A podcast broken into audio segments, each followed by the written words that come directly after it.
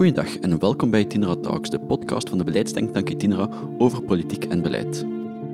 Werkbaar werk, langere loopbanen, actief arbeidsmarktbeleid en dan nog een hoop slogans die minder allitereren. Onze arbeidsmarkt is steeds voer voor discussie, maar hoe staat het ermee?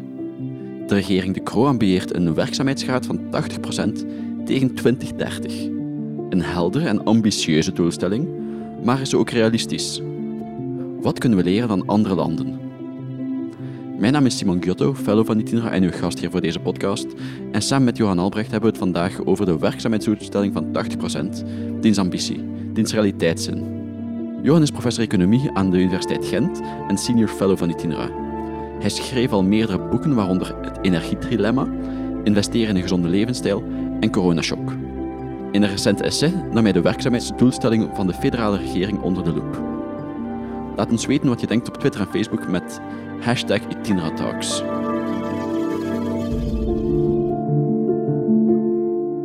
Dag Johan, bedankt dat je er bent en leuk om je eindelijk nog eens te zien in het echt. Weliswaar in een grote ruimte en met een open raam. Ik ga me ook dus direct al excuseren aan de luisteraars als enkele geluiden van Brussel-stad, sirenes, vrachtwagens, werkzaamheden onze podcast zouden binnensluipen. Dag Simon. Johan, je doseert milieubeleid, energie. Je hebt in het verleden geschreven over energie, over de coronacrisis, over innovatie, over preventie in de gezondheidszorg. Wat was de aanleiding om je in de arena van de werkzaamheid te gaan betreden? Dus ik heb vorig jaar het boek Coronashock gepubliceerd. En een deel daarvan gaat ook over wat kunnen we nu doen om die economische kost van de coronacrisis te minimaliseren. En uiteindelijk zien we vandaag dat de overheidsschuld sterk is toegenomen. En die gaat waarschijnlijk tegen 2022, eind 2022, opgelopen zijn tot misschien 120-125% van het bbp. Dus die schuld die hangt in de lucht. Daar moeten we natuurlijk een antwoord op formuleren. Maar bijkomend weten we ook dat door de vergrijzing de uitgaven aan gezondheidszorg en ook pensioenen en noem maar op, ouderenzorg, die gaan ook fors toenemen tussen vandaag en 2040, namelijk met 4,7%. Dat is berekend door het planbureau in die vergrijzingsrapporten.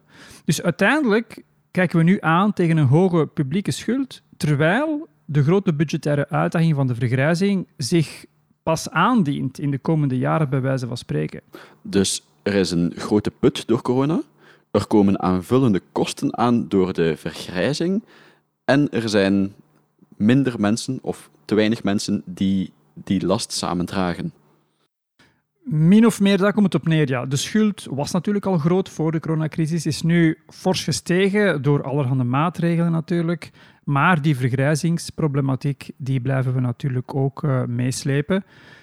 Nu, op zich natuurlijk heeft onze economie potentieel om daar een antwoord op te formuleren. Namelijk onze werkzaamheidsgraad, dat betekent hoeveel procent van de mensen op arbeidsleeftijd van 20 tot 64 is effectief economisch actief, is in de arbeidsmarkt in.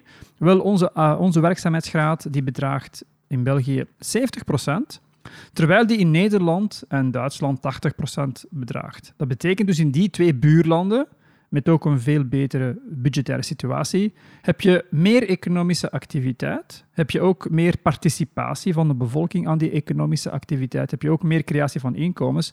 Dus het lijkt natuurlijk logisch om te formuleren als doelstelling, we moeten onze werkzaamheidsgraad verhogen om dus meer economische activiteit, meer creatie van inkomens mogelijk te maken. En dan gaat natuurlijk onze economie groeien, gaan de fiscale ontvangsten ook toenemen en kunnen we een antwoord bieden op die hoge publieke schuld en die kost van de vergrijzing eraan gekoppeld. Het is belangrijk voor onze luisteraars om ook te weten dat die werkzaamheidsgraad, de manier waarop die gemeten wordt, is eigenlijk een zeer lage lat om over te kruipen. Zelfs als je een klein beetje werkt in de voorbije weken die als referentieperiode worden gerekend, geldt je als actief op de arbeidsmarkt of als je in ziekteverlof bent, in kortdurend ziekteverlof weliswaar, anders zit je bij de langdurige arbeidsinactieven. Een ouderschapsverlof, een tijdskrediet, wordt ook allemaal gerekend tot de werkenden. Dus die 70% is zelfs nog een overschatting van wat het eigenlijke doel zou zijn. Wat ook wel belangrijk is om te weten, is omdat dat het gaat over personen die al dan niet werken, niet over de voltijds equivalenten. Ja, zeker en vast. Hè. Je ziet dus ook in die percentages opgenomen, als je bijvoorbeeld, ik zeg niet maar iets, elke zaterdag 8 uur werkt of zoiets, hè, bent je ook eigenlijk in de arbeidsmarkt. Hè. Dus mensen met een studentenjob kunnen ook eigenlijk in die cijfers probleemloos opgenomen worden. Hoewel die in sommige gevallen ook onder de leeftijdscategorie zullen vallen en dus niet in de 20 tot 64 groep. Ja, je moet wel 20 jaar zijn, dat klopt, ja.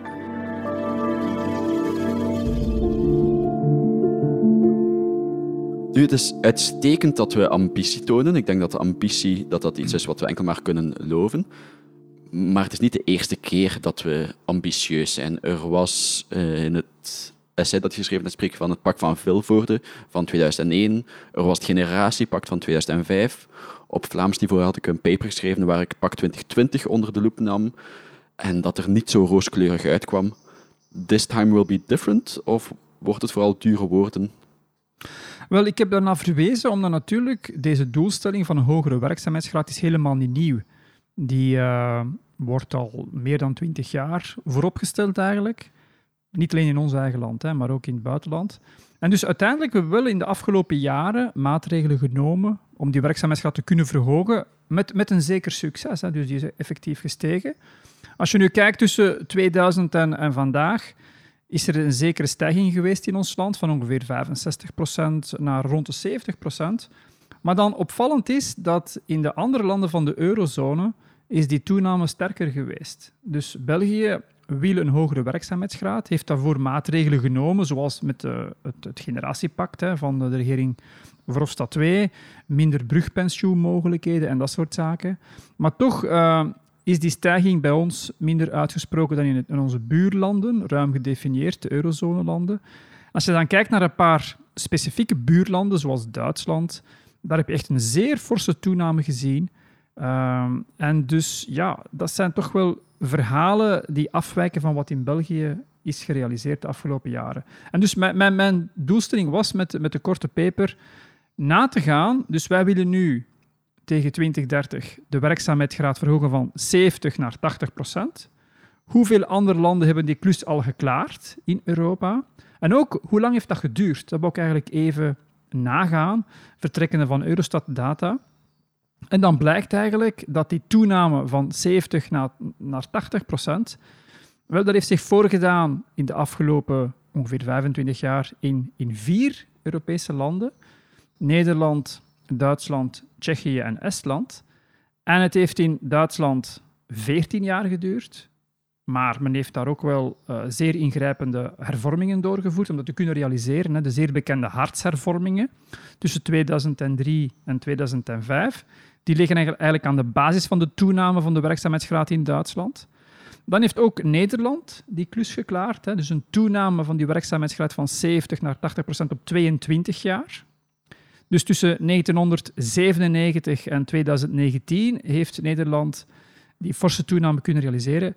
Tsjechië had er ongeveer 15 jaar voor nodig. En dan Estland is eigenlijk de koploper in deze race, als ik het zo mag uitdrukken, had daarvoor 8 jaar nodig. Maar eigenlijk was het meer een inhaalbeweging, omdat Estland had ook al een zeer hoge werkzaamheidsgraad voor de financieel-economische crisis. Had toen al ongeveer een 77% werkzaamheidsgraad rond 2007.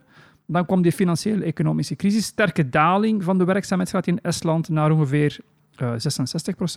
Om dan vanaf 2010, 2011 fors terug te stijgen naar het oorspronkelijke niveau en iets hoger zelfs naar die 80%. Dus mijn conclusie is, België heeft een zeer terechte ambitie, maar om die waar te maken tegen 2030, dat wordt echt een huzarenstuk. Dat kon Duitsland niet op die tijdsperiode.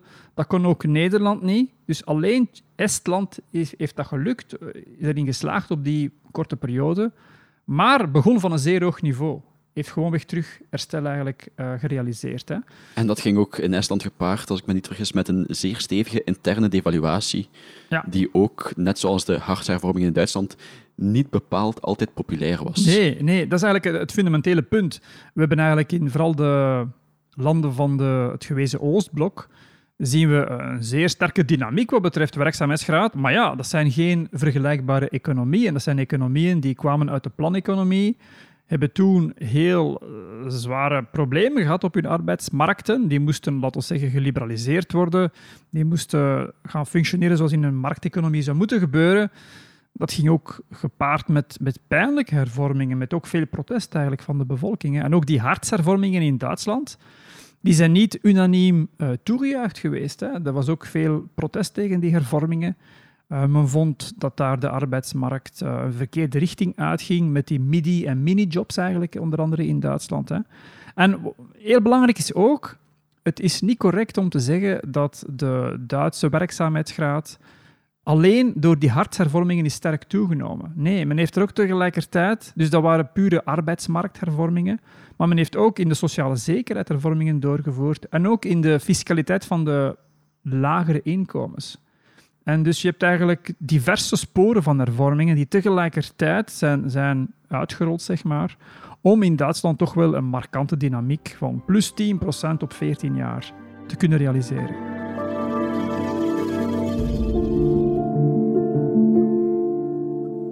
In dat kader wil ik ook graag even wijzen op de paper en podcast die we samen met Yves Marx hebben opgenomen en die Yves Marx voor Itinera heeft geschreven, waarin hij het Nederlandse voorbeeld verder onder de loep neemt.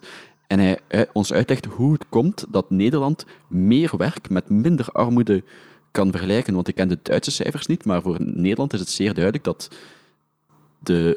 wat in België soms als de ongewenste jobs wordt genoemd, dat wel zorgt voor een betere levenskwaliteit voor de kortgeschoolden, degene die nu vaak buiten boot vallen in België. Want we hebben nu steeds gesproken over het gemiddelde cijfer. En het gemiddelde cijfer is natuurlijk ook wel belangrijk. Ja. Maar je kan verdrinken in een rivier van gemiddeld 10 centimeter diep.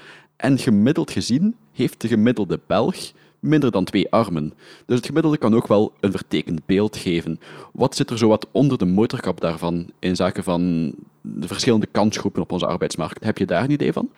Wel, als je verwijst aan Nederland, hè, en dat is ook ergens sterk vergelijkbaar met Duitsland. Laten we een elementair voorbeeld nemen. Stel, een bedrijf heeft een jobaanbod 40%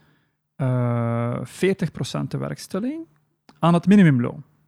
En dat bedrijf is gevestigd in België, in Nederland en in Duitsland. Nu, die minimumlonen verschillen wel een beetje tussen België, Nederland en Duitsland. Hè. En ook, die worden ook anders afgedwongen, bij wijze van spreken. Dat is een heel complex gebeuren. Maar dus in Nederland gaat iemand die werkzoekend is, die gaat meer geneigd zijn om daarop in te gaan op het jobaanbod. Dus iemand gaat dan maar 40% werken aan het minimumloon. Dus die gaat niet echt enorm veel verdienen op maandbasis, maar diens inkomen wordt dan aangevuld met heel specifieke uitkeringen in Nederland of met fiscale subsidies. En dat is ook het geval eigenlijk in Duitsland. Vooral daar gebruikt men die fiscale subsidies. Terwijl in België ga je dan werken aan het minimumloon voor 40% en verlies je misschien bepaalde uitkeringen die je oorspronkelijk had. Nu, het is een heel complex gebeuren. Je moet echt kijken naar het soort job en noem maar op. Hè. Maar het komt erop neer dat mensen die in Nederland jobs doen die op zich helemaal niet attractief zijn, die hebben wel netto letterlijk een paar honderd euro per maand meer dan in België. En dus daarom zijn meer Nederlanders wel bereid om in te stappen in dat soort jobs. Terwijl in België er meer een barrière is. Je verliest misschien dikwijls meer dan wat je gaat verdienen met die niet aantrekkelijke job. Ja, in de paper van Yves Marx is er inderdaad een aantal profielen en de verschillen tussen België en Nederland voor kortgeschoolden in termen van netto-inkomen. Ja. Netto-inkomen uit verschillende bronnen, arbeid, aanvullende subsidies, fiscale voordelen, is echt fenomenaal en zorgt ervoor dat er ook minder toevlucht moet genomen worden tot de inkomensvervangende uitkeringen. Ja, we willen ook even aan toevoegen dat heel wat van die compenserende uitkeringen zijn ook tijdelijk, hè? Ook in Nederland. Hè? Dus eigenlijk is ook daar de boodschap een beetje, je start in de arbeidsmarkt, misschien in een job die niet echt super is, maar oké, je wordt financieel ondersteund, maar je moet wel op termijn misschien zoeken naar een betere job. Maar ja, je weet dan ook die ervaring natuurlijk, die kan je ook gaan uitspelen achteraf. Hè? Dus veel van die uitkeringen zijn ook tijdelijk. Dat is een heel belangrijk punt. Maar teruggaand naar die verschillen binnen de gemiddelden.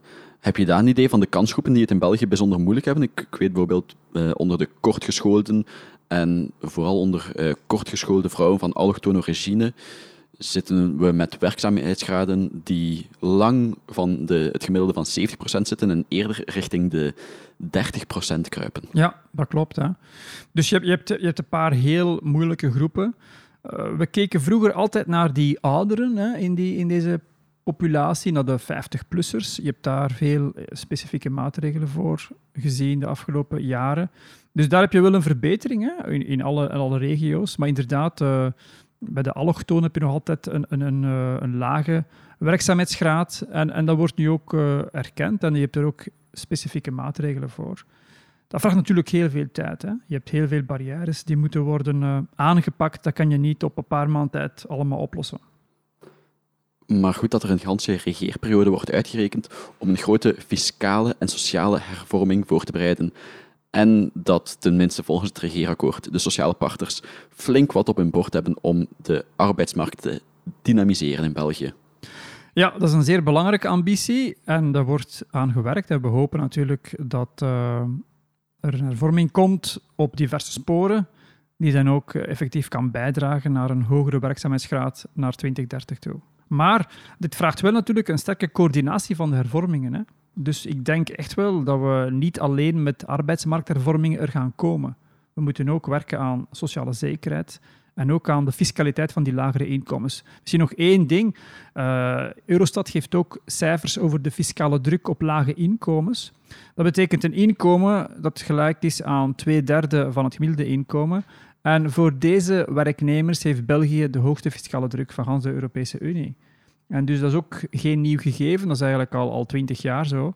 Maar dus dat is ook een element waardoor mensen niet zo geneigd zijn om hard te gaan werken aan slechte voorwaarden, zeg maar. Je hebt daar gewoonweg in netto-termen, spijtig genoeg, een te lage nettoverloning voor.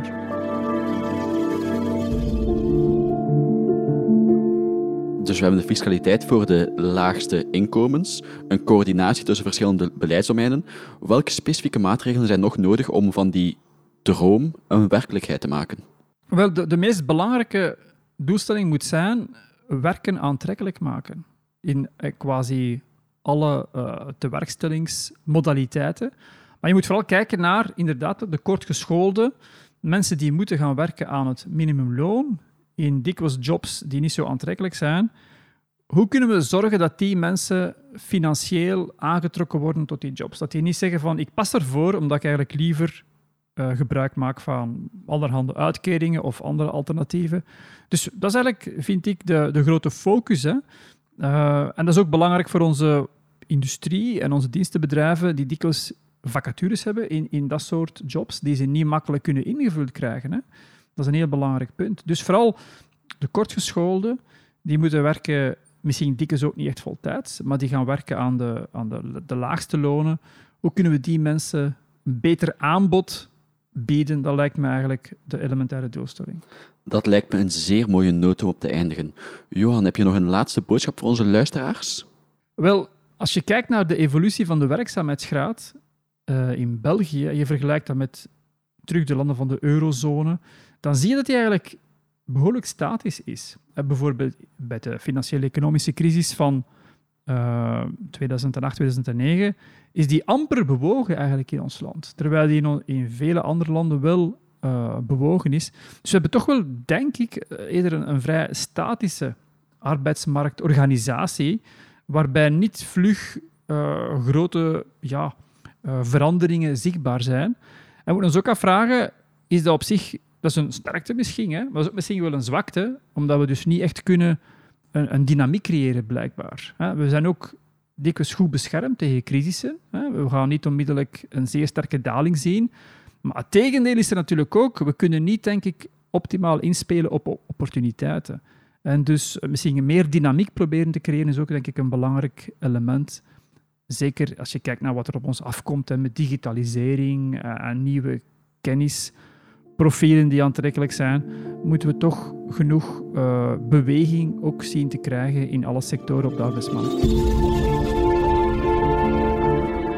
Voldoende werk op de plank dus. Bedankt Johan en ook aan onze luisteraars bedankt om er weer bij te zijn. Ik was Simon Giotto en samen met Johan Albrecht hadden we het vandaag over de werkzaamheidsgraad. Het essay met al het cijfermateriaal vind je op de Itinera website. In de show notes zal ik ook linken naar de podcast en paper die aan bod kwam van Yves Marx. Abonneer je op de podcast en blijf op de hoogte van politiek, beleid en Itinera. Laat ons weten wat je denkt met #ItineraTalks.